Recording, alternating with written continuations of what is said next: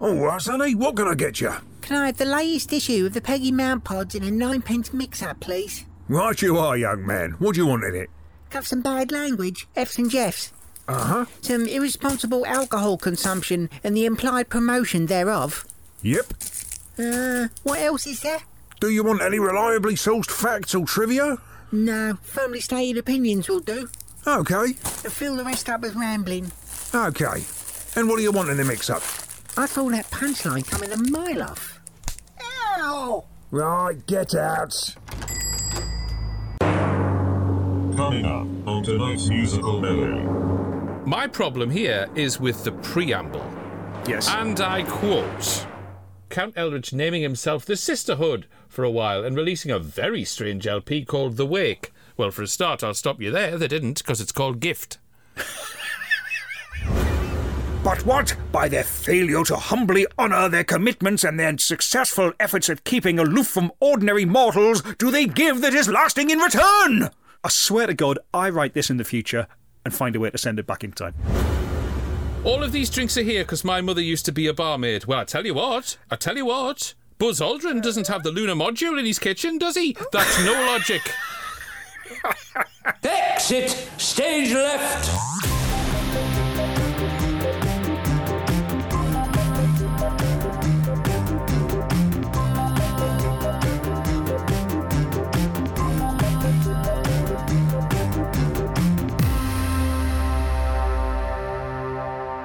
Are you all right? Hello and welcome to what is now to be known as the penultimate edition of the Peggy Mount Periodical Hour. I'm Dr. Velvet. I am Blackout. And we're here to huddle in the hallway with highlighted hair and hubba bubba in our gob to scan some fresh printed pages for the latest word in pop and rock. Yes, hello to you, and thank you for dropping into our relaxed retrospective revelry of some pamphlets of the past, where Britain's best loved battle axe is never far from our minds, because here, Peggy's always peeping round the page. If you leave over to PeggyMountPod.com, info for the particular issue we're discussing is in the show notes. You can find us on the socials, get in touch to say hello, or ask us why we think we're too good for number one magazine. And before we staff one of the 20th century's most important music rags with a handful of infinite monkeys, Dr. Velvet, I've got to ask, what are you drinking?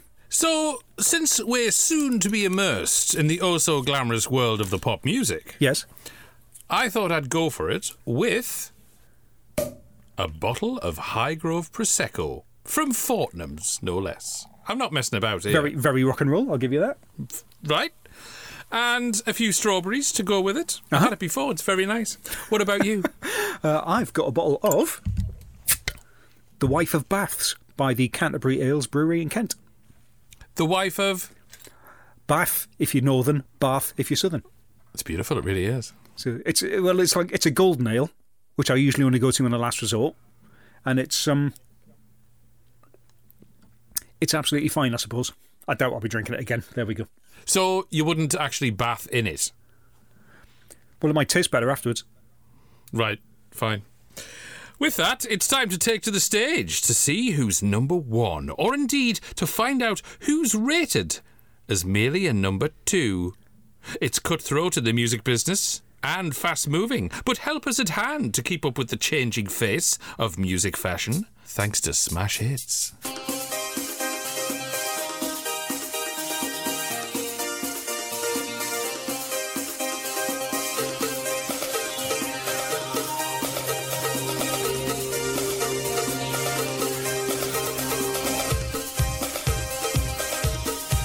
Smash Hit was a fortnightly pop music magazine created by former NME editor Nick Logan and published by EMAP.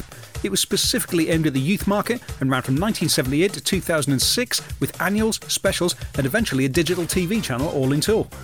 With its glossy finish and an editorial style which could be politely described as quirky, the magazine presented a mix of features and interviews with the biggest names in the hit parade, as well as solid layers of interactivity through competitions, posters, and perhaps most notably, the printed lyrics to current chart entries.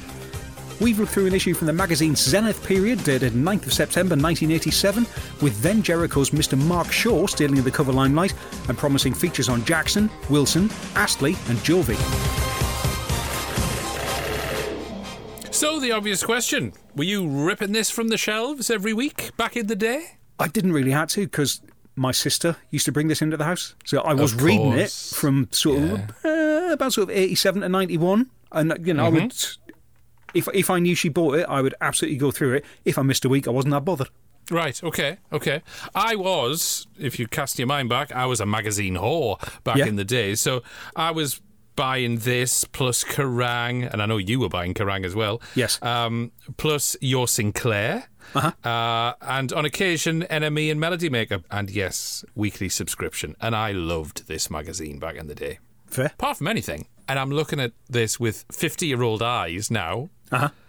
It's value for money. Uh, you get your 48 pence worth in terms of volume. If you're looking at burning it afterwards, then yes. Hey, hey! And we're off. now, I have this actual physical copy somewhere in the attic. I remember buying this because I remember me heart sinking when I saw who was on the cover. Okay. We're gonna we're gonna get to this, but yeah, okay. I was never asked about then Jerico, but then again, you got to take the rough with the smooth with smash hits. It was a different person every week on the cover, Yeah, and you just yeah. think, oh god, there's there's three or four pages I'm not going to read. Um, but um, then Jerico, famous for this.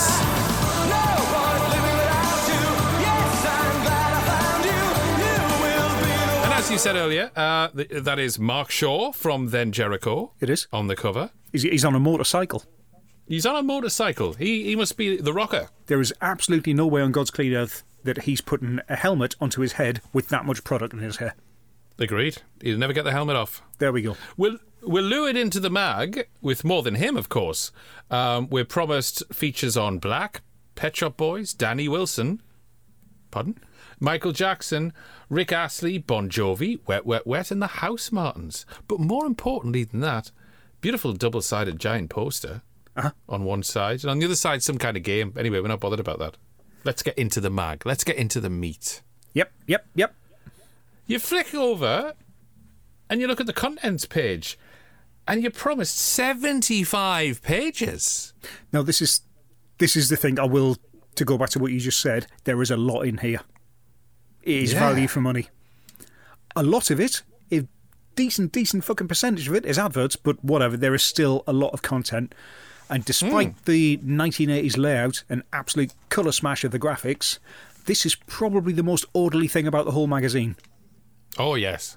The page Yes. numbers for the features are split out from the page numbers for the lyrics, which I think is really fucking helpful. It is. You've got to bear in mind, kids, this is a pre internet age. If you wanted song lyrics, you were either buying an album and hoping it had them inside, or you're transcribing it from the radio. Smash Hits was like properly, oh my god, they're written down. This this must be it. This must be true. Yeah. We'll, fi- we'll find out it's not when we get to the letters page, but let's assume for now that all the lyrics are true. Hey! No, that's right. That's right. So they tell us what's ahead of us, what a journey we're in for. Um, let's just start with the random beginning of the mag. A little bit they call bits. Yeah. Uh, random as fuck. Um, for example, the first little bit they have there. Uh, how to do the housework the communards way. It's four. It's four pictures of the communards from a photo shoot they've done Four Smash Hits. Sort of sitting around the house, and then they've put humorous captions underneath each photo. I, I do like how the magazine, as early as this, they just start how they mean to go on. Yes, they do. It's like a first-year journalism student who's been awake for two days and has just eaten four bags of Haribo.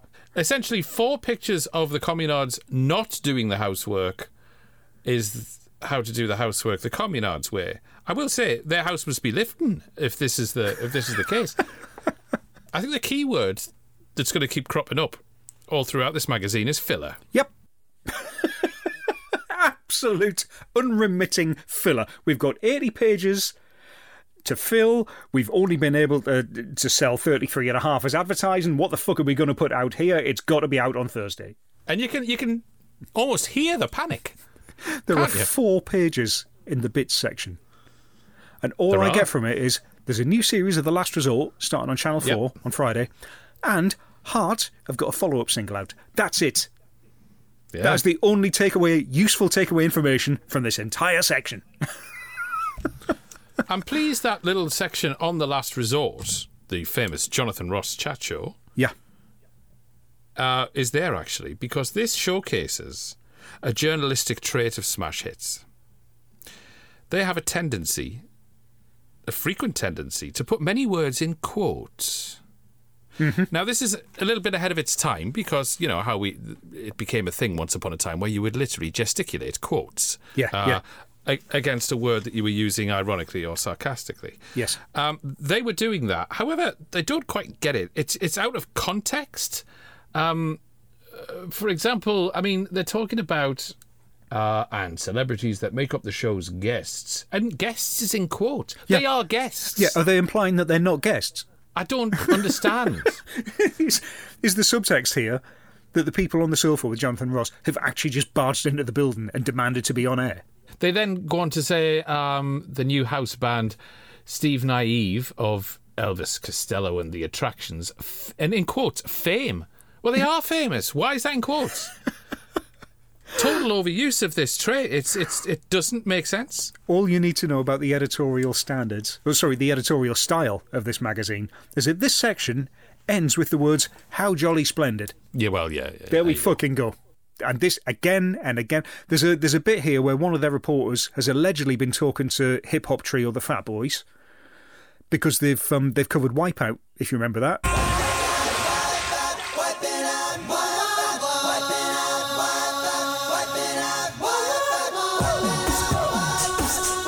Fat Boys and the Beach right. Boys.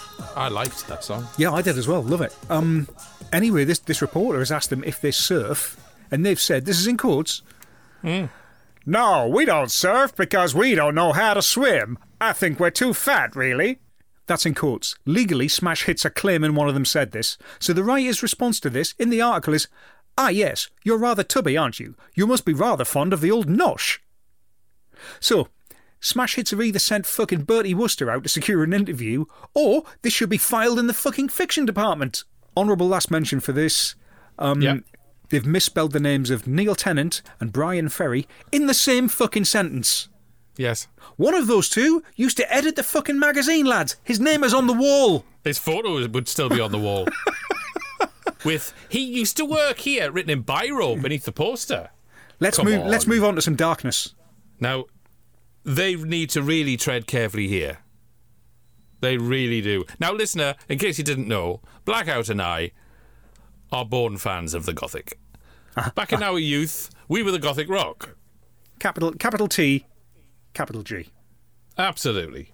So here we have an article about the Sisters of Mercy In Smash Hits, yes.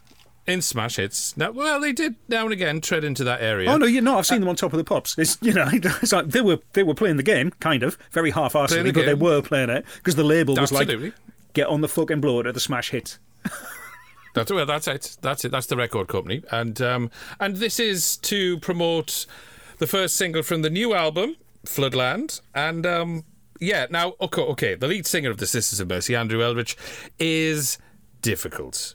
Yeah, uh, yeah. in an interview scenario. Um, so anyway, this interviewer needs to be very careful because I'll not be suited. Anyway, um, the interview itself is standard Sisters of Mercy fare. Eldritch being enigmatic and evasive yet revealing at the same time. This is fine. My problem here is with the preamble. Yes. And I quote Count Eldritch naming himself the Sisterhood for a while and releasing a very strange LP called The Wake. Well, for a start, I'll stop you there. They didn't, because it's called Gift.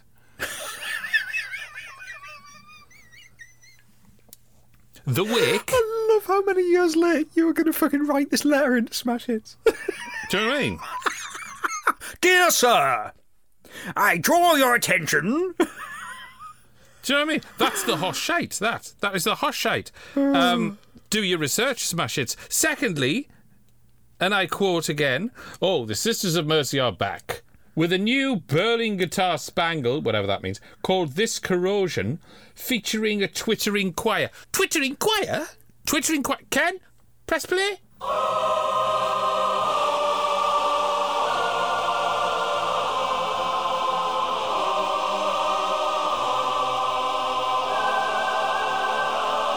If that is twittering, I'm Isla St Clair. That's basically the soundtrack of the website Twitter. Do you know what I mean? yes. Good lord. This, this, the, the stupid magazine that it is. The minute we go into the interview, though, Mm. goths claiming they're not goths, absolute fucking standard. I would expect no less. Oh, yeah. Well, he's done that for years and years and no, years. No, they all do. It's, that's what I love about them. Yes, I don't know a single one that says that would proudly stand up with a hand up and say, "I am the Gothic." It's not something you can. It's not a, a, a crown you can wear yourself. You have to be given it by other people and then complain about it. That's fair. we continue on with bits. The bits are back. The bits are back. Well, the bits never went away because They've- Christ. They've punctuated bits with a, with an interview. There's an article next to that about the Wilson sisters. Um, they they give them a good G up about the tour and all the rest of it. They fail to give the band's name. You know what? They're mentioned later on, and I've got a bit about that as well. They're blown hot and cold on heart. That's all I'm saying. Yeah, but they don't they don't mention the band's name nor a one. I'll tell you what I'll do in 1987. I'll Google it. Oh wait, fuck me. Anyway, aside from a very bad uh, bad jacket um, from Michael Jackson merch, we get a little section at the bottom of the page: bicycle as sat on. By a star could be yours. Competition to win a bike that's been sat on by a star. A star. D. Lewis, who sang the song Stuck on Love. Whom? Dear listener, before we started this, and we're having like, you know, a bit of a pre flight, a bit of a catch up, Dr. Velvet says, I haven't got much on Smash Hits. Every fucking line! It enraged me. D. Lewis, Stuck Oh. on Love. I've no idea. I've no idea who D. Lewis is. Can you Sorry. remember this?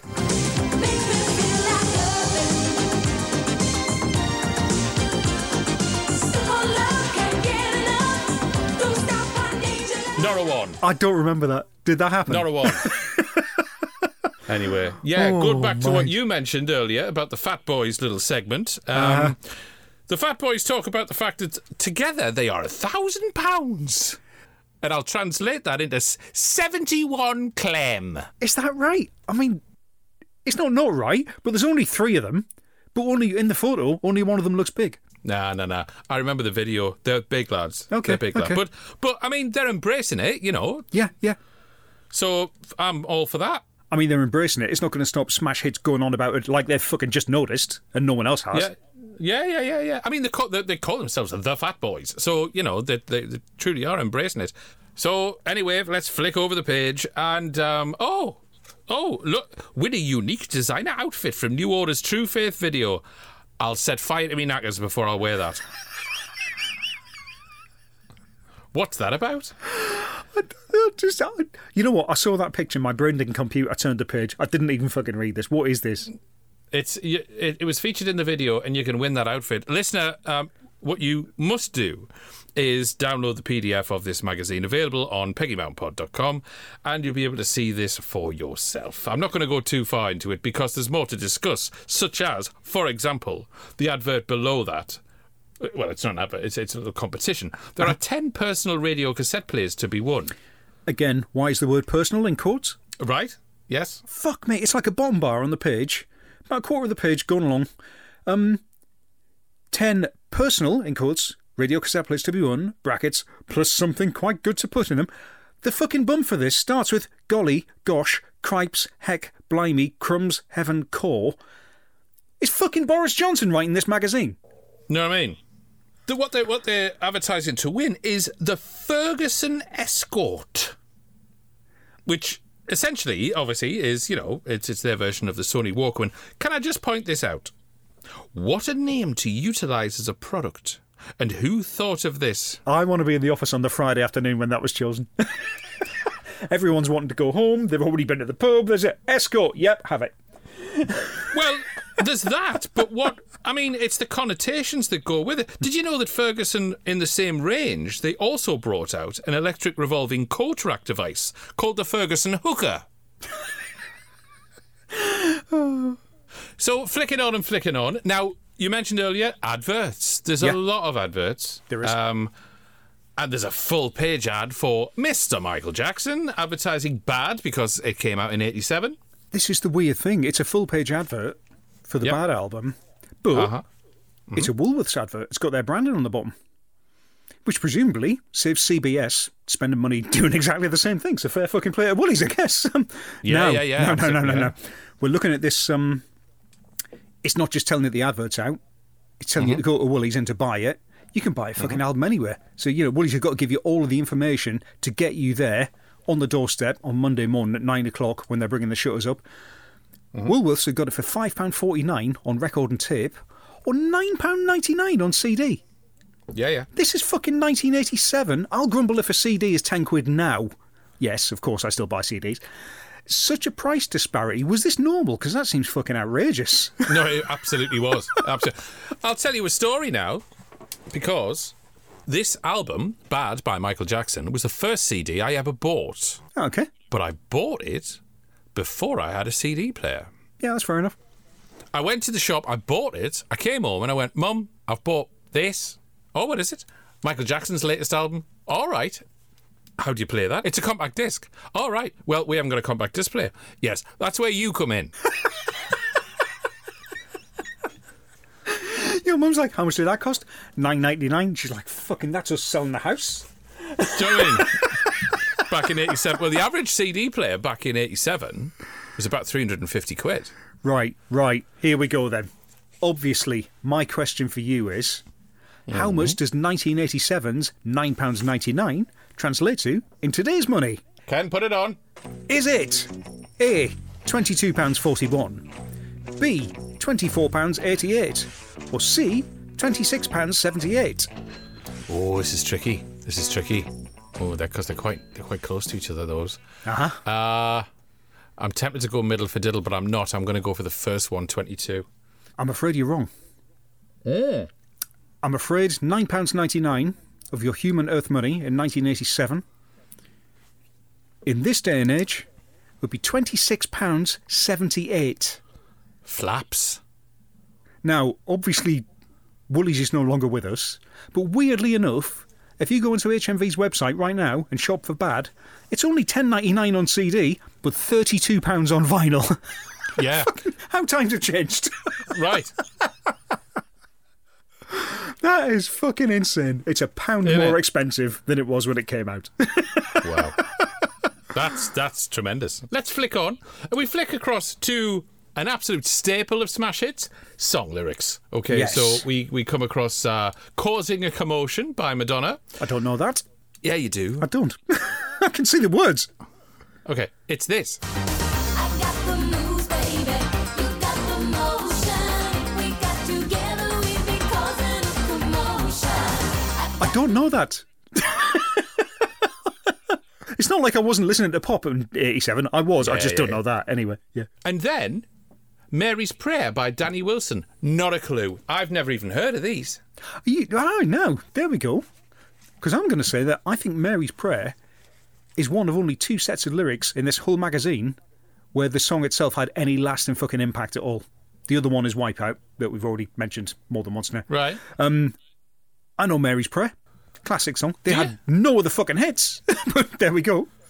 If I heard it, I might think, oh, yeah, okay, I know that, but it doesn't come to mind. Nor did the band Danny Wilson. Who? Pardon? What? Nah. You know I have what? no If it- recollection of that band at all. If you're not familiar with Danny Wilson, that's quite fortunate because there's a, a nice explanatory article about them later on. We'll get to that. We will. Let's flick on. I'm going to skim over this because it's duller than shit. It's a two page article at home We'll with the Housemartins. this. Yeah. At home with the Housemartins. Paul, Stan, Norman, and Dave open their front doors. Oh, come on here. Come on. This is meant to be a kind of quirky, hey, look, you know the Housemartins. You've seen their videos. They're always having a bit of a joke. They're four crazy guys. Let's go meet them at home and see, see what they're really like. They're boring as fuck, ladies and gentlemen. Stan lives in squalor because his house is filled with damp I and he doesn't seriously, cook. I can't work out if Stan Housemartin is the most boring man alive. Ugh. His his whole bit there is just a fucking stream of consciousness about his kitchen and his toilet. to cry for help. That's what that is. Paul Housemartin, he's not much better. No, well, he, his house is empty, so he goes to his neighbours. You know, it's I think his house is not empty. We- We're not. We don't go around his house because it's filled with Housemartins records that he's bought to get them up the charts. Right, this is an actual quote from Paul Housemartin, right?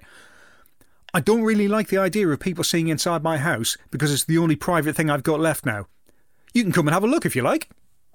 There we go. Right. yeah, Thanks for that, Paul. that doesn't make sense. Nor does the fact that they uh, they talk about Norman uh, Norman Housemartin, who uh, apparently nips out in the the dicky dark to go and do graffiti. Why is this being published? He seems to live on the floor in the band's He. HQ. Um, More which dossing, more squalor. it looks like it's been carpeted with typhoid. Yes, yes. He's, he is lying in his own filth, trying to look quirky. Yes. Look at that mattress. When the Oh, hell was the last Christ, time that was I'm- cleaned? God almighty. I'm itchy just looking at it. Uh huh. And then we've got um, David Housemartin. Oh, he's got. There's a. Fuck me. Lives with his mum. The living room looks like Bet Lynch has exploded in the corner. He, he actually looks like he lives in Oddbins. All of these drinks are here because my mother used to be a barmaid. Well, I tell you what. I tell you what. Buzz Aldrin doesn't have the lunar module in his kitchen, does he? That's no logic. That's no fucking logic to me. Oh, mind bless them. Huh? Nah. I'm going to flick past. I don't know how I can flick past because there's a solo single for Donny Osmond. Uh, he's in it for love, but I'm going to flick past that because I'm Yep. not asked. We've got some more song lyrics. We've got the Depeche Modes. Uh-huh. Never, never let me down again. Yep. We've got uh, ABC, The Night You Murdered Love. Yep. In in that waistcoat, and it's over by level forty-two. Very good, very good. Again, should come as no surprise. Barely even need to say it, but I'm going to anyway. I don't know any of these songs. Fantastic. Oh, I know, the, I know the Depeche. I know Oh yeah, I know you're a fan of them. That's fair enough. But I'm just like, who's who's printing lyrics to fucking level 42? Do they have a singer? Here we go. An article about Rick Astley. Look, it's what's his name? Right. is- I've got fucking notes on this. Shock. I mean, I don't blame you because let's face it, this is a curious tone for an article. No one knows you, Rick. Explain. That's essentially what we've got here. There's there's like a running joke about people always getting Rick Astley's name wrong. I'm not buying that shit for a fucking second. No, I'm not. And I do think that the journal, the, the author of this piece, Lola Borg, should be held to account. Mm. Now I've googled her. She's a psychotherapist mm-hmm. these days, so I imagine she's had plenty of time to reflect upon her lies. yeah. Seriously, the best thing about this interview feature is that it starts on a plane where Dickie Davies is sitting two rows away. I I appla- I actually applauded when I read that. It's it's certainly the only part of it I fucking believe. Yeah, yeah. Apparently, nobody gets Rick Astley's name right. Uh, they end up calling him Nick or Dick. Uh-huh. Um, in fact, adopting the moniker Dick Spatsley Yeah. is the uh, is is is the, the way forward. Apparently for Rick. This, the first time Rick Astley knew about this was when he fucking flicked through smash hits and read it. I fucking guarantee this. Yeah, probably. Apparently, Rick left school with no O levels. How is that even possible? They just booted him out. I think it just, you know, it got to the age where he wasn't allowed to be there anymore. And he hadn't, I don't know. Do you not even? Well, yeah. Do you not even get a mark for putting your name on the paper though? I was told you did. I don't think you get a pass. I think it's a bit like GCSEs where, you know, you'll get a mark, but you only really see you got the GCSE if you're over a certain level. But anyway. Fair. Actual quote from Rick mm. here on, on mm. his rock and roll lifestyle, right? And he says this Yeah. I'm just too sensible for all that. But then, Yeah. sensible is a very dangerous label to have, isn't it? Actually, I wouldn't say I was sensible. Is Rick Astley okay? Is someone looking after him? You know what I mean? I think he's being painted here. I think what, what Smash Hits were trying to do here is to paint him just as Steve Davis was portrayed by the Spitting Image team. You know, like M- Mr. Boring, sort of Mr. Bland. Uh, in that case, I think it's working very fucking well because they keep making this. They keep making this thing about him having, and I quote, quite a few beers. But you know for a fact Yes. he's drinking Carling, so that shit doesn't count. As well, exactly that. But, Carling, if you want to send us some free samples, then please do that. Yeah, we need the toilet cleaning out. A smash hits interview is just trailing some pop star around while they're trying to do their day to day PR work. Realising that's boring as fuck and then padding it out to 1400 words with some shit that never happened. I'm calling it out. Yeah, calling it out. Let's flick over. Let's flick past the talk about. It's like a party on the phone. You know what though? While I fully expect a magazine aimed at teenagers to be filled with adverts, Yeah. is it wrong for me to think that they should mostly be for records?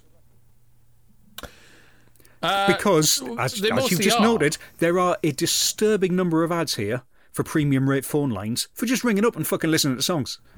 That was a massive deal. I yeah, because Smash Hits were fucking pushing it out. It's one thing to cater for your audience, but exploiting the fuck out of them sends a different message. Is that not the whole pop industry? Give them records. They've got records after they bought them. It's a fucking thing. It's a tangible, physical thing in your hand. You've got the record once you paid for it. What the fuck do you get when you're like phoning up? What the fuck even is that? It's it's that other level, isn't it, of marketing? Ken, Ken I'm quite angry about this, aren't I? He's starting. We'll cut that. Let's hear from readers who want to meet other readers. Yes, it's the pen pal section. It is. And They're- they're- they're mad on this. They're mad on this in every magazine, aren't they? Again, full bastard home addresses just printed in a national magazine. They don't care. They don't care. Now, the, there's many here, so we can't go through them all. I like how they're not using surnames for these. That's an Yes. editorial decision.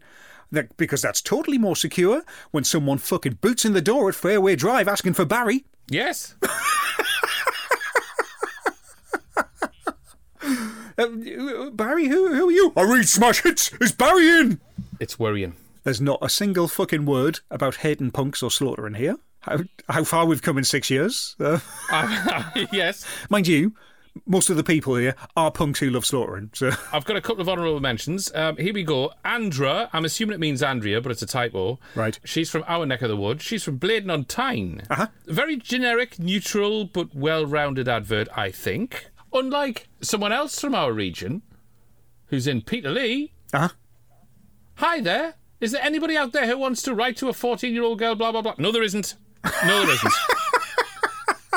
again, it's that's the fucking game they're playing here. It's absolutely insane. There's two. There's, one from Singapore and one from Kuala Lumpur. They're fucking made up. They put that in to make it look a bit more fucking like diverse and exciting. The readership of Smash Hits is 100% pre-teens who live in nondescript towns only accessible by B roads, and they like Mel and Kim. That's fucking it. I mean, there are people who want to contact people from elsewhere, like You've got Sophie, haven't you? I've got Sophie. Um, hi, I'm 11 years old and would like pen pals from anywhere except England. I tell you what, she's not messing about. Sophie lives in Dartford. I can't imagine how difficult life must have been for her hating English people when she lives in Yes. England. yes. Sophie, I hope you're happy now. Um, still in Dartford. The final one that I sort of want to bring to prominence is calling all Depeche Mode fans who live in London or Basildon. Would like to meet anyone between the ages of 1 and 101. That's right. Open the doors to some nutters there, Ian JNR. That's another point, in the name. Ian JNR. Is that Ian Jr.? yes, that's What's, Ian what's Junior. happening here? Yeah, no, that's Ian Junior. What that means is that his dad is also called Ian. So because they're doing first names only, he can't just say, "Oh, address it to Ian at this address." He's had to put Ian Junior so his dad isn't opening his fucking post when a 99-year-old Depeche Mode fan writes to him. Get me out of this. All right, flick on. Uh, Curiosity killed the cat. Da da da da da da. And then we get to the cover feature. Uh, Mark Shaw from Then Jerico. There we go. There we go. Now, in my mind, then mm-hmm. Jerico were a bit of a thing. Mm-hmm. They, weren't were, my, they much weren't, they weren't my thing, but I knew No, of but them. they, yeah, they were massive. They were massive for for a, for about two months. They were, they were Well, this is the thing. I, I look now. Wikipedia tells me that they only had four top forty singles ever. Fucking Rick Astley had more than that in his first year. That's right. No, they they disappeared from prominence rather quickly. I remember. Is this basically him getting sacked from another job? When you read this, when you read Yes. the article, it's just about him being sacked from every single fucking job he's ever had. Poor I mean- Mark Shaw. He's had a shit life. He doesn't mind who knows about it. This is a this, this is a journalist fucking sitting in on a therapy session. There are some alarming statistics that go with this interview. 14 different schools, 15 different houses, sacked from 30 jobs, all by the age of 21. The what now? You know what I mean? It's just like why why is he not in prison? The schools thing was just because his parents were moving around a lot. That's not him being expelled. Although by all accounts, he was also shit. I tell you what, did actually surprise me his use of the word bastard in this interview. Yep, fair. Yeah, again, there's no editorial fucking control in this magazine. You type No, it, they will no. print it. no one is checking this. I, I I applauded this, but at the same time, I, I felt like saying, "Ee, Mark Shaw, I'm gonna tell," you know. I'm going to get you sacked from Pop. Yeah, right. There seems to be a very pro-capitalist angle to this. Right. interview. It's all very, oh, the luxurious trappings of pop. He's travelling first class. He spends £500 on a jacket. Blah, blah, blah, blah, blah, blah, blah, blah, blah. It's all mo- 80s money, money, money. I think you need that to lift you above the absolute cesspit of the rest of his life, the poor bastard. I guess. There's a bit where he's talking about the um the famous London nightclub Billy's. Mm-hmm. And again, direct quote. So one night I met this girl there called Jean. Took her back to my place and shacked up with her. Then basically we had a row with my mum, and that's how I ended up moving to London. End quote. I can't help feeling there's some pretty crucial details missing from that anecdote. details which, perhaps, do not paint Mr. Shaw in the very best of lights. yes, yes. He says he gets sacked from 30 jobs, never mentions why. Almost as if he's leaving out phrases like shit on the carpet or beheaded the cat. Yes, right. to be clear, I'm not saying that that did happen, but also, Mark Shaw isn't saying it didn't, and he's the one dredging up the past here. So, you know. Yes, yes. Um, let's flick over. Oh, oh, there's a striking advert. Look, at, this. Look at this fucking beauty. Ladies and gentlemen, page 31, smash hits, an advert for the Philips D6608 triangular yellow personal cassette player from their moving sound range with a built in speaker. See, I know from the tone of your voice you're in love with this. I am. This is the epitome of 1980s chic, and I fucking want it. There's only three buttons on the top, which means it's a player, not a recorder. A speaker that small is going to sound shit. Yes. Uh, because the whole thing has a downward pointing triangle, it's got to fit a rectangular cassette in it. It's about three times the size of anything else that does the same job. it's the three times the size of the Austin Princess. and also, you can't lay it flat on the table because of all the fucking bulges coming out of it. But I want this. Hmm. Now, a lot of Philips moving sound products were yellow around that time. Yeah, yeah. It's a colour that I associate with the late eighties anyway, because I had a I had an Ocean Pacific sweatshirt that I wore the fuck out of. It was yellow. Oh. now I've checked, of course I've checked. There is currently one of these on eBay. If you want a regular shaped yellow tape player from their Moving Sound range, you can get one from under like under thirty quid. That's fine. If you want the triangular D6608, there is one, and it's a buy it now at a very reasonable £1,484. Pardon me. Also, it's in Australia. So the postage to listeners in the UK is going to be the thick end of 50 quid. I ain't buying that. I don't want it that fucking much. that's that's just someone putting a ridiculous price on it. They will never sell it. They know that. It'll drop down to fucking 30 quid in a month's time. But, you know, yeah, someone has looked at this. It's all boxed. The, the box is there. There's a sheet of stickers that you get with it. The headphones. It has never been used. It is fucking pristine, this thing, other than slight shelf wear at the box. 1500 quid. Uh, let me think about it. I know you've got it on watch. Yes. Yes. Yes. Yes. yes. Yes. There you go. hmm Okay. Flip over the page. Uh, we've got part two of the Philips Walkman e advert. Yeah, they've taken out two separate pages. Not Yeah. side by side. It's not like a double page spread. It's one there. You flip over the page. There's another advert for it. They've smashed the fuck out of it with a ball hammer. What's going on there? Yes, they have. Good lord. it's not putting me off it. I don't see the point in paying for an entire second page just to show the Walkman smashed up and all the bits that were inside the Walkman. It's, sorry, it's not No. a Walkman, is it? You can't call it a Walkman. Well, a, a personal stereo. Yeah.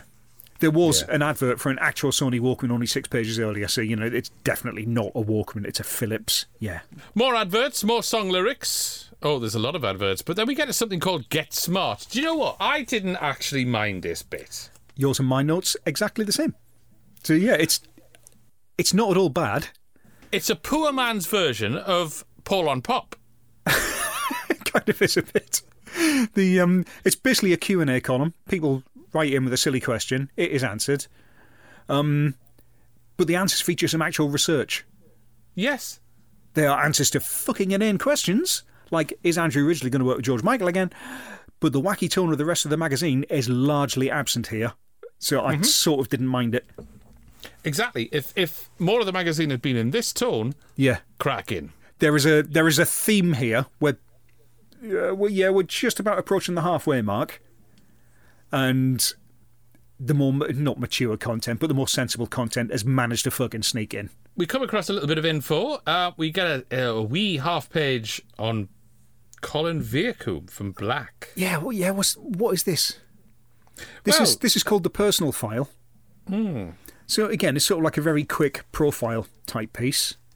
Um, and again, this is probably more what I was expecting going into this magazine in terms of an interview format. Ridiculously broad questions, just from a template, but it's very stripped down. It's a lot zippier as a result. Mm-hmm. But again, Colin Vearncombe, he just comes across as inherently boring. Uh, and We- slightly aggressive. But you know what? I heard Black's records back in the day, so I fucking knew that anyway. Colin Vearncombe is a man who spends 90 minutes browsing beige paint in B&Q, then leaves without buying anything. Absolutely. He has every right to be angry with himself. Uh, I have every right to be angry with him. First concert, he says Queen at the Liverpool Empire. I must confess, I did all the first five Queen albums. Am I still a fan? Far from it. No, I think Freddie's definitely after Liberace's vacant throne. I'll tell you what, there's undertones there. Wouldn't you say, Colin? Leaving aside the dig at Freddie Mercury, bear in mind, he's kind of disowning Queen after the Flash Gordon album. So I know where he's coming from with that. No, no, no, no. Uh, It's a dig at Freddie, not the band. Good lord, let's flick over. Uh, next song lyrics we've got Chris Rea, Loving You Again. Never heard of this. Oh, they're, they're all. making songs up for this. I think it's got the same tune as Driving Home for Christmas. hey, good God. You know. It's been so long now since we was met. That's how he sounds when he That's like sings. that's like he's in the fucking room. That is uncanny. If I wasn't looking at you while you were doing Thank that, you. I'd be I would Thank swear you. blind he was hiding behind a screen. I've got a question for you with the advert that's below it, though. Mm-hmm. It's an advert for Sun-In. I mean, this is a popular product in the 80s. Yeah. For that natural sunlight and look. You are blonde. Ish, yeah. Did you ever use this? Nope. Did you not? Okay. Well, I mean, apart from anything else, there's a girl on the advert. Why would I use that?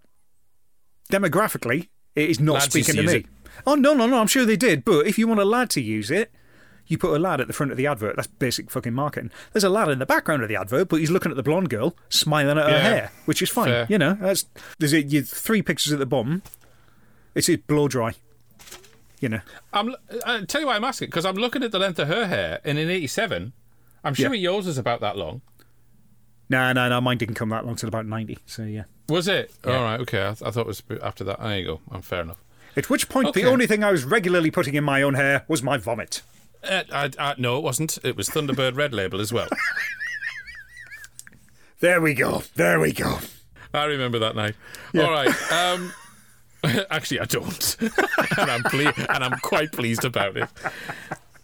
Uh, okay, we flick over the page and we've got an in-depth interview with, of course, the Pet Shop Boys. Right. Yeah, they've done a track by track breakdown on their Actually album.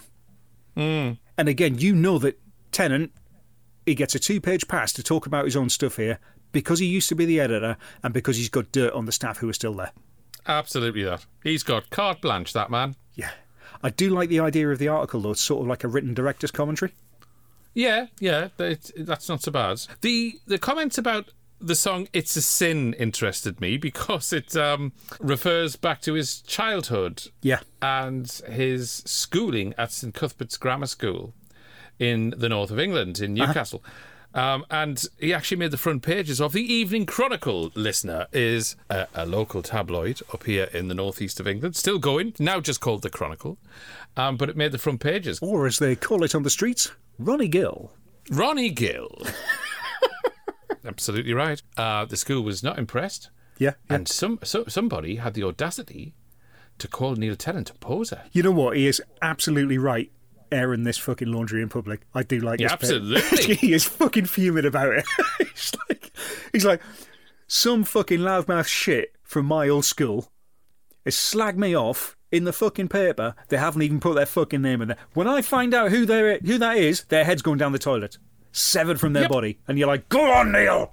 But yeah, so he's he's venting his spleen in that little piece. But uh, more importantly, they are talking about the album. It's not a bad piece. Yeah, no, no, But, that's um, all right. Yeah. We we can't we can't uh, we can't linger too much longer because we've got to flick over because we've got the song lyrics to Hourglass by Squeeze. Nah, me neither. Nope. Let's turn the page again. What have we got? Oh, this looks interesting. Now, this is an advert here for the popular chocolate bar Crunchie, but it's not just all about the Crunchie, is it? no, apparently Crunchie sponsored uh, a, a live, an entire live tour for the um for the for the rock combo five star. Yeah, that's right. That's right. And what they've done is they've taken four tracks, four live tracks, Yeah. and they've made an exclusive double-sided picture disc, and they put them out this. Yeah, this is fucking amazing. It's it's amazing. They start the description by saying no one captures that Friday feeling better than five star. I mean, people's Friday feelings are subjective, I'd have thought. But if your perfect Friday is miming and dancing to Janet Jackson esque music whilst wearing sequined shoulder padded jumpsuits with your family, I'm all for it. Well, apart from anything else, no one captures that Friday feeling better than five star. Anyone reading that is like, well, I thought you did that, Crunchie. I thought you were the ones who captured that. Is there fucking two, you know? Have I got two things to remember? Oh, it's five star and it's Crunchie. That's two things I've got to do every Friday. Okay, fine. Let's fucking do this. Right. Another thing I've got to buy, right? um, they don't tell you what the tracks are. No, they don't. So I'm going to I'm just going to assume that one of them is a cover of Agadoo, where the backing track consists entirely of guitar feedback loops. Um, But there is something about the exclusivity of this mail away only record which makes me want it. Here we go. That said, prices for it, this prices for this on eBay start at five pounds forty, including postage. And you know what? I don't think I want it that much. for for some reason, the eBay prices do go up to forty four pounds for exactly the same fucking thing. Yeah. which makes me think that someone didn't check the rest of eBay before listing it. That's right. Unless, unless that is Five Stars Dad's account. Right. Got a fucking garage full of them. Yeah. Anyway, flick over the page, and um, there's a, there's a, some song lyrics for a song called "Secret Agent Man." Stroke James Bond is back. Do you know what? I really struggled with this. I looked at that thinking, "Who is it?" Because it doesn't tell you who the the, the band is. I, I genuinely thought that was. I thought it was Harold Faltermeyer. Okay, fair enough. Yeah, yeah, I can. Initially, Yeah, I can sort initially of I see did. that. Yeah, it's certainly the Yeah, kind of yeah. photo shoot he used to enjoy doing. No, it's um, it's Mr. Bruce Willis It is. as part of his um Return of Bruno sort of era when he was putting out a lot of Mm-hmm. cover versions. I have no memory of him releasing this song as a single album. I never heard Me the album anyway, but I, I do not remember him doing this. I mean, fair play to him. Whatever, you know. I, I remember him doing "Under the Boardwalk." Yeah, um, yeah. But guilty pleasure here. Okay, so I've got the soundtrack album from Moonlighting. Right. which features various members of the cast singing. Is that what gave him the idea for this then? I think so. So because Okay. he sings under the boardwalk on that album, and I think people thought this has actually took off. Um, Cybill Shepherd sings "Blue Moon." Hey, Bruce, Bruce, you should totally do an album of this stuff. That's all he needed. That's it. That's all he needed. But so um, yeah, he just He did Limbo Rock because I once did the Limbo Rock. Anyway, let's move on. Let's move on to Danny Wilson. An interview with the, the members of Danny Wilson. Right, here It's we are. Strange. This Now Yeah, you're yeah, gonna yeah. now you're gonna find out who Danny Wilson are. Not is are. They've named themselves after a person, and then they spend half the interview complaining that oh people just think we're a person. You know well, Yes. why? Why do you think that is, Danny? I'm not Danny. Shut up. Well, they, they they've gone through a trauma to get that name in the first place because they changed the name. Uh, Initially, they were called Spencer Tracy, Yep. And then they changed the name. Blah blah blah. I tell you what, Danny Wilson people, how about you just create a name instead of looking through the Hamlyn Book of Hollywood as your only inspiration? If you if you ask me, maybe might be better if you if you called yourself Eartha Kitt. C- call yourselves the Danny Wilsons or the Eartha Kids. You don't really seem to get bands like Danny Wilson and like Johnny Hates Jazz anymore, do you? Johnny hates jazz. Like, there you go. No, I mean, it's like reading this. They're actual musicians who play real instruments and they go home, they write proper songs, they get signed to a record label to do all of that, and their output is so fucking insipid that you forget the songs as you're listening to them.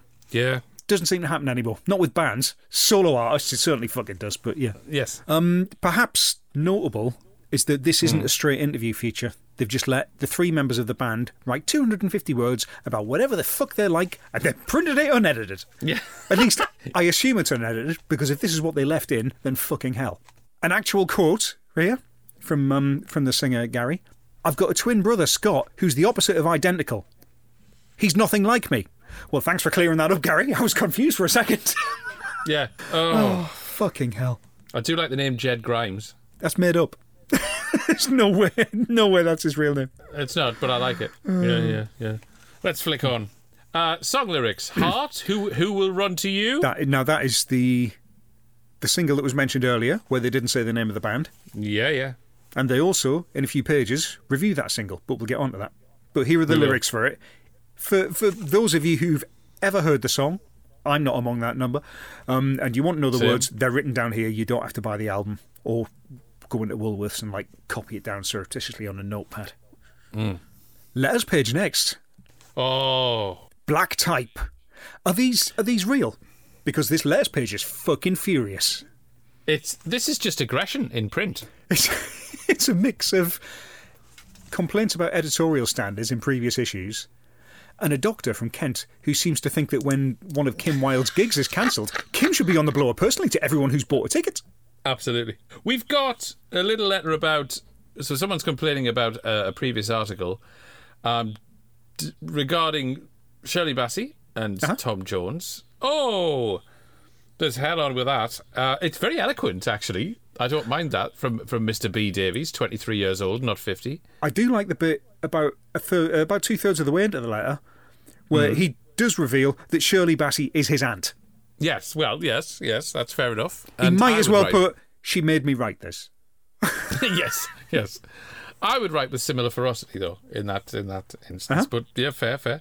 Uh, a few jokey letters, ode to an orange, um, clearly written in house to lighten the tone. Yeah. Um, and ode to Batman as well, signed by Aunt Harriet, niche fans. Um, and then yes, as you rightly say, a doctor and a concerned parent. Mind, he's having a one, isn't he? He's having a full on meltdown, him. I bet he nearly shredded the Basildon Bond with his biro. As a parent of two teenagers, I have, over the last few years, become increasingly frustrated and often angry about what is widely called, quote, the pop scene, unquote. Having passed the stage of pop music inflicted into my unwilling ears by neighbours, I then had to begin coming to terms with my own children's involvement. That is his opening salvo. It is fucking amazing. It is incredible. It is incredible. Listen, listener, I have to say, Blackout spiel there was verbatim. that was in- it's utterly He and others like him have set themselves up as gods, seeking money, devotion, and a boost for their own egos. But what, by their failure to humbly honour their commitments and their successful efforts at keeping aloof from ordinary mortals, do they give that is lasting in return? I swear to God, I write this in the future and find a way to send it back in time. yeah. The ne- the very the very next letter. Dear sir, I am writing to protest at the photograph on page 21. It's fucking amazing. The re- the reason they're printing these is filler. We've got nothing to fill that page. Put the complaints in. Put the complaints in. the weird thing Yeah. is, there are like some replies to the letters, right? Mm-hmm. So the first the first letter is correcting them where they've pr- basically they printed the lyrics to La Bamba and they've fucked it up. They fucked up the English, they fucked up the Spanish. It's wrong. So they got a guy who is Spanish who's writing and going, "That's fucking wrong. Let me tell you why." One, two, three, and he's gone. Many thanks, Julio, for that interesting piece of information. They put interesting in quotes. They're taking the piss out of the guy.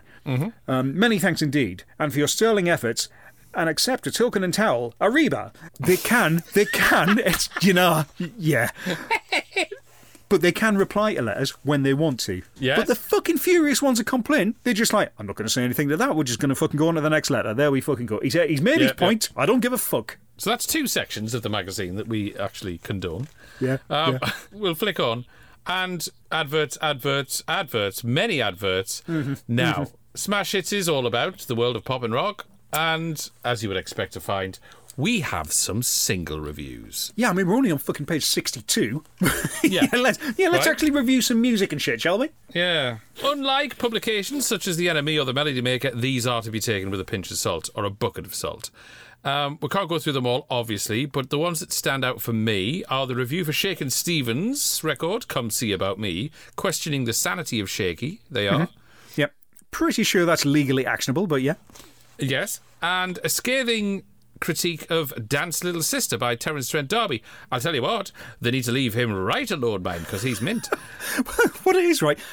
They've given the single reviews to Tom Hibbert, who appears to despise all music. Yes, absolutely that. He describes Terence Trent D'Arby's song as, oh, the song is hardly thrilling. Well, I tell you what, neither's your fucking magazine, so there now. mean, to be fair, he is ripping into these seven inches like I'm having to go at smash hits, except I'm not calling it my job. So, for what it's worth, Tom Hibbert was born in 1952, right? I've looked this up. Mm-hmm. So at the time of reviewing Curiosity Killed the Cat's fifth single, he's a 35 year old man. Yeah. I would argue that the vast majority of this content he's got before him is not aimed at him, professional critic or otherwise. At Um, all. don't get me wrong, you can say when a shit thing is shit. That's what I'm doing right now, but you know, I mean, what I have noticed is a lot of the singles that are reviewed here feature in the magazine. yeah. Um, we've we've got Heart, who will run to you. We've got Bruce Willis, Secret Agent Man. This is what told us that that was Bruce Willis. yes. because- yes. Before that, I thought it was Harold Faltermeyer. and we've got copious adverts for Curiosity Killed the Cat free. So you know, single single of the fortnight. The one that the hmm. one that he claims to actually like is the one by Yes. heart. In this, Tom Hibbert, right, calls Anne and Nancy Wilson, and I quote, elderly.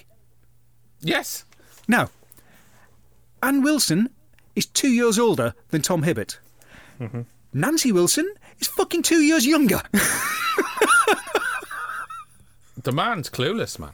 How dare he judge the Wilson sisters You in know- such a way? Yeah, I know, I know. Let's flick over now. As I flick over, I see two things that remind me of you around this time. right. Uh, one is the Bon Jovis because yes. you were one of the you. I remember listening to "Slippery When Wet" at your house. Yep. Wore that fucking record out, yes. Also, you went to Donington. Not then, later, but yeah. Yeah, you did. Yeah, I, I knew you weren't at this gig, but you, were- you were I, there. I fucking love that Smash Hits have sent Lola Borg again to Donington, and she absolutely does not understand the attraction of rock and metal. She's had to She endure an entire fucking day and turn in 350 words about it. Now, having read this issue far more closely than I ever would have previously, this trip they've sent her on feels entirely deserved. Yes. It says here, it says here that a day ticket to Donington in 1987 was 16 pounds. Uh, yes, that, that, That, that like will not get you a me. fucking t-shirt there now. Never mind getting through the gate. it won't get you a pint. I've looked it up. It's the sixteen pounds is right. You can see. Just do a Google image search for the tickets. It is absolutely fucking legit, right? But this this lineup she's talking about, right? Cinderella, Wasp, Anthrax, Metallica, Dio, Yes. and Bon Jovi. This That's is incredible. so fucking perfect. If I was the Uh-huh. promoter, I'd have stopped putting on shows after that because you are never going to top that lineup. That's that's a hell of a lineup. That for '87, that is That is incredible. fucking. You know the best bit? Mrs. Blackout went to that. She was at that gig. No. Yes, we. I went downstairs, I asked her, and she's like, oh, I think I went. Went out the rest of the bill, and she's like, yeah, yeah, I was at that. Not dismissively, Mint. but very sort of matter of factly. She's been to way, way, way, way, way more fucking gigs than I have. but yeah, yeah, no, she was there. Yeah. Amazing. Okay, right. Let's let's move on then, because time is a ticket. We've got a film review, The Big Town. Nobody saw that. Um, This it's a film review. It's not. It's a plot description over three paragraphs, followed by someone saying, I only went because Matt Dillon is gorgeous. And you're like, Yeah. right, okay.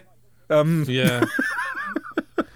no help to anybody. Um, we've got a, a cheap little ad for um, Samantha Fox trying to sell her video and her book. Please, please buy this. Here's money off. Can I just say that I'm almost impressed by the absolute shit that they have to write to fill 150 words when they've got some tat to give away in a competition. Yeah, yeah, yeah, yeah. They they do it, don't they? Yeah, yeah.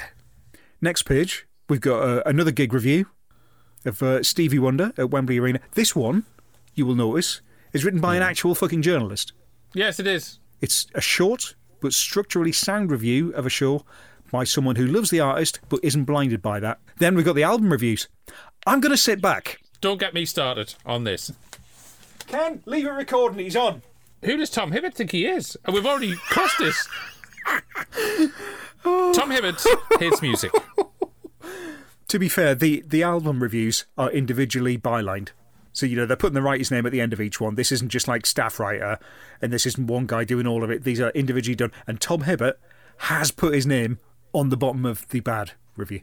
I'm just going to quote a little bit from there because I could go on here, but much of the time, the effort seems hardly worth it. Speed Demon, The Way You Make Me Feel, Another Part of Me, and Just Good Friends, a duet with Stevie Wonder, are all, if the truth be told, rather tawdry, half baked, tuney things. Tom, who do you think you're talking to? This is Tom, who three pages ago was given a glowing fucking review to the Pepsi and Shirley single. Right. There we go. He, he knows his stuff. Pepsi, Shirley, we're sorry. Come on. The, the stupid man. He calls Dirty Diana frightfully rude. What's he on about? He's he's playing the part of the concerned parent. Uh-huh. Dear sir, I I read about a bad album. God old man. He says, so bad is good in parts, but there's not a thriller or a Billie Jean or a Beat It in sight. No, it's called progression. Move on, Tom Hibbert.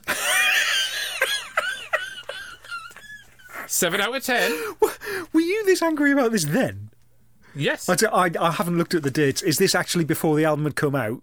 Is this like a pre thing, or is it just sort of like around you know a week later or whatever? It's it's like a week later, I think, Right, okay. somewhere around there. Because again, you know what, listener, it's even I've got a copy of the bad album downstairs on vinyl still that I bought at that time, not fucking now Yeah. for thirty five quid, um, five forty nine Woolies more than likely.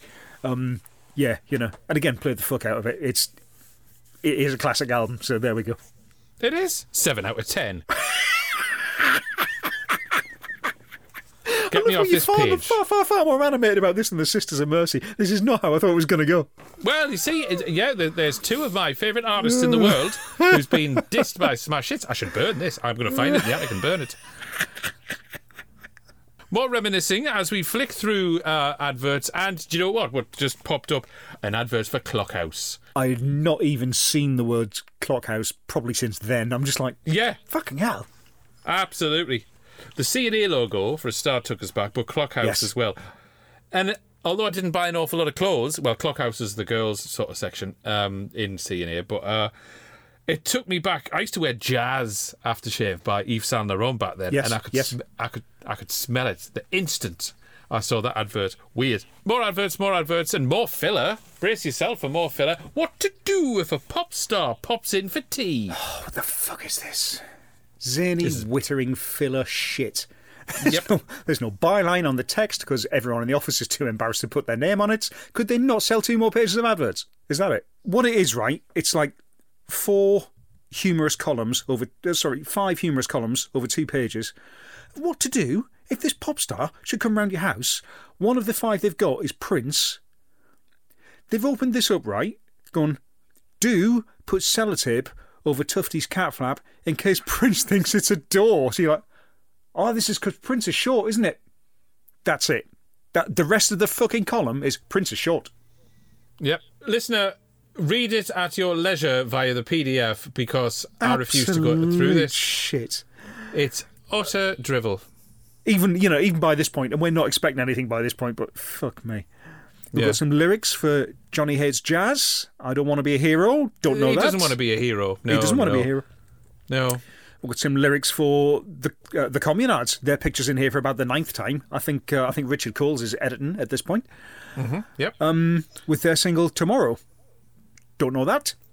Not at all. God fucking bless him. Yeah. Um, There's a word search there is. I haven't done it yet. now. Now I found the word eggs in it, Right. and if you can do that in any word search, you're legally allowed to mark it as complete. It's true that you can look it up. Do you know what? I think I will. Uh, just below that, we've got the Hollywood Hotline. So if you want to speak to any of the stars, Mel Gibson, Elvis Presley, you know what? you, you you can. It's it's a half page advert for 0898 numbers. This is one. This is like what I'm getting like fucking quite twitchy about. It's it's one thing, a very very bad thing to be like phone this number and listen to a pop single, which you then don't get to keep, and you're hearing it over the fucking phone. What what, what the fuck is this? Elvis Presley, the legend lives forever. Who who's this fucking advert for? Fucking fourteen year olds. What the fuck? Yeah. You know, there's a, there's literally a, a section on there, bottom right hand corner, moonlighting, Bruce and Cybill, oh eight nine eight Uh-huh. one hundred seven six five, and you're like, what? How much do I have to be a fan of Moonlighting to go? I wonder what that is. I better phone that up. It, it's Yeah. 25, 25 pence a minute, mine. Anyway, let's flick over. to something Right. called mutterings. What is this? This is essentially the Litton's Diary column of the teenage pop world, a gossip column with squeaky clean tidbits of info about stars. But it's parody. heard that It's- week. It's parody. It's, parody gossip, right? Yeah, it's got uh, it's got to be, hasn't it? Well, it reads like very, very pronounced bullshit. And I'm thinking this joke might work better if the 76 pages preceding this were more editorially robust. Hmm. this feels like Paul McKenna has hypnotised a journalism student, made them sniff Tipp-Ex for an hour, then told them to type the first thing on their mind. It is fucking. It's like Mike Reed. It's gibberish. It is the way it's presented. It's it's like a it's like an eye test. It's just, yeah, it's painful. Painful. Oh dear. Anyway, more ads, and then we finally, finally, we get to the back page. We do. There's um there's another big poster next week. Madonna on one side, five star on the other. Which one are you going to put up? Five star. Look at how look look at how white their socks are. There's that. Uh, I do like the banana yellow slip-ons. Yes, it's fucking incredible. Actually, they're the same colour as a bar of Imperial leather soap. Yeah. The um the five star poster is definitely going up in the studio. Do you know what it is? Because Dolores in the middle, I'm going to try and do my hair like hers when I go to Sainsbury's next week. Okay, cool. Oh, right. Let me ask you this, Mr. Blackout. With all that's been said, how many pegs will you clip to the legs of Andrew Eldritch as he's been interviewed by an incompetent music journal? Well, as well as the typing errors, which I should be used to by now in this strand of the podcast, huge swathes of this feel like they've been written in that Flow State app, the one that starts deleting text from the beginning if you don't churn out enough words per minute. I know that Smash Hits run a tight bi weekly deadline. There are paragraphs in this magazine which might as well start with lorem ipsum dolor. They're so obviously trying to fill space. Their desperate attempts at being zany are just fucking painful. But you know what? Their well earned reputation's gotten some big names into the pages, and I have to be impressed with that. Five out of nine. Fair. Cast your judgment, sir. This was a cultural Bible to me back in the day, and for 48 pence an issue, you get your money's worth. The content is massively repetitive in tone and substance, but it could be argued that it does reinforce the anarchic and cheery brand for the youngsters. However, this does date very quickly. In short, it's great for a 15 year old, but grating for a 50 year old. Boom. Six out of nine. Okay, fair, fair, fair, fair, fair. Yeah. But I'll tell you what everyone wants to know. Hmm. And and there are doctors writing furious fucking letters about this. Yeah, yeah, yeah. How many steps would it take you to yodel up the mountain? Well, I can do it in as many minutes as it would take me these days to get bored to fuck with this magazine.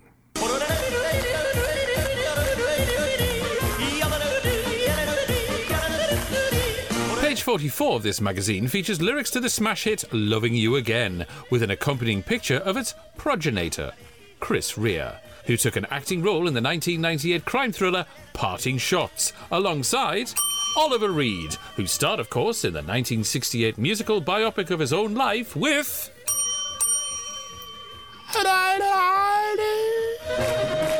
She'll never be in. Nicely done, nicely done, very Uh, neat. Thank you. Yes. All right, let me ask you, Mr. Blackout, how many dance steps will it take you to yodel up the mountain after you've cut out the lyrics to the new Shakin' Stevens record and learned them off by heart? Well,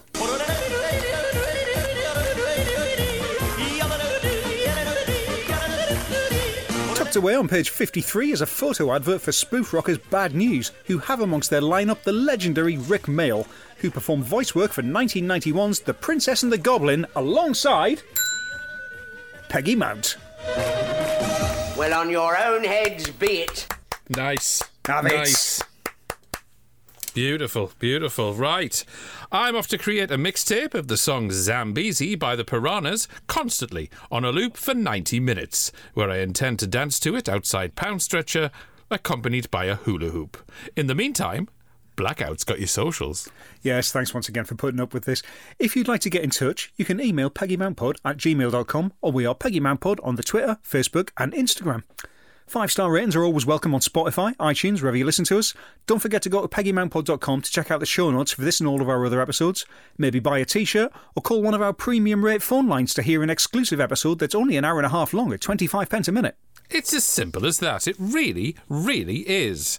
Right, we'll be back next week for the final episode in this mini series of magazines. Until then, keep. The Peggy Mount Calamity Hour is a free podcast from iPorle Media, which holds production copyright. Opinions and recollections expressed are not to be taken as fact. The title and credit music is by Dr. Velvet. Audio segments from television programs are presented for review and informational purposes only under fair use, and no ownership of these is claimed or implied by this show. For more information, visit peggymountpod.com.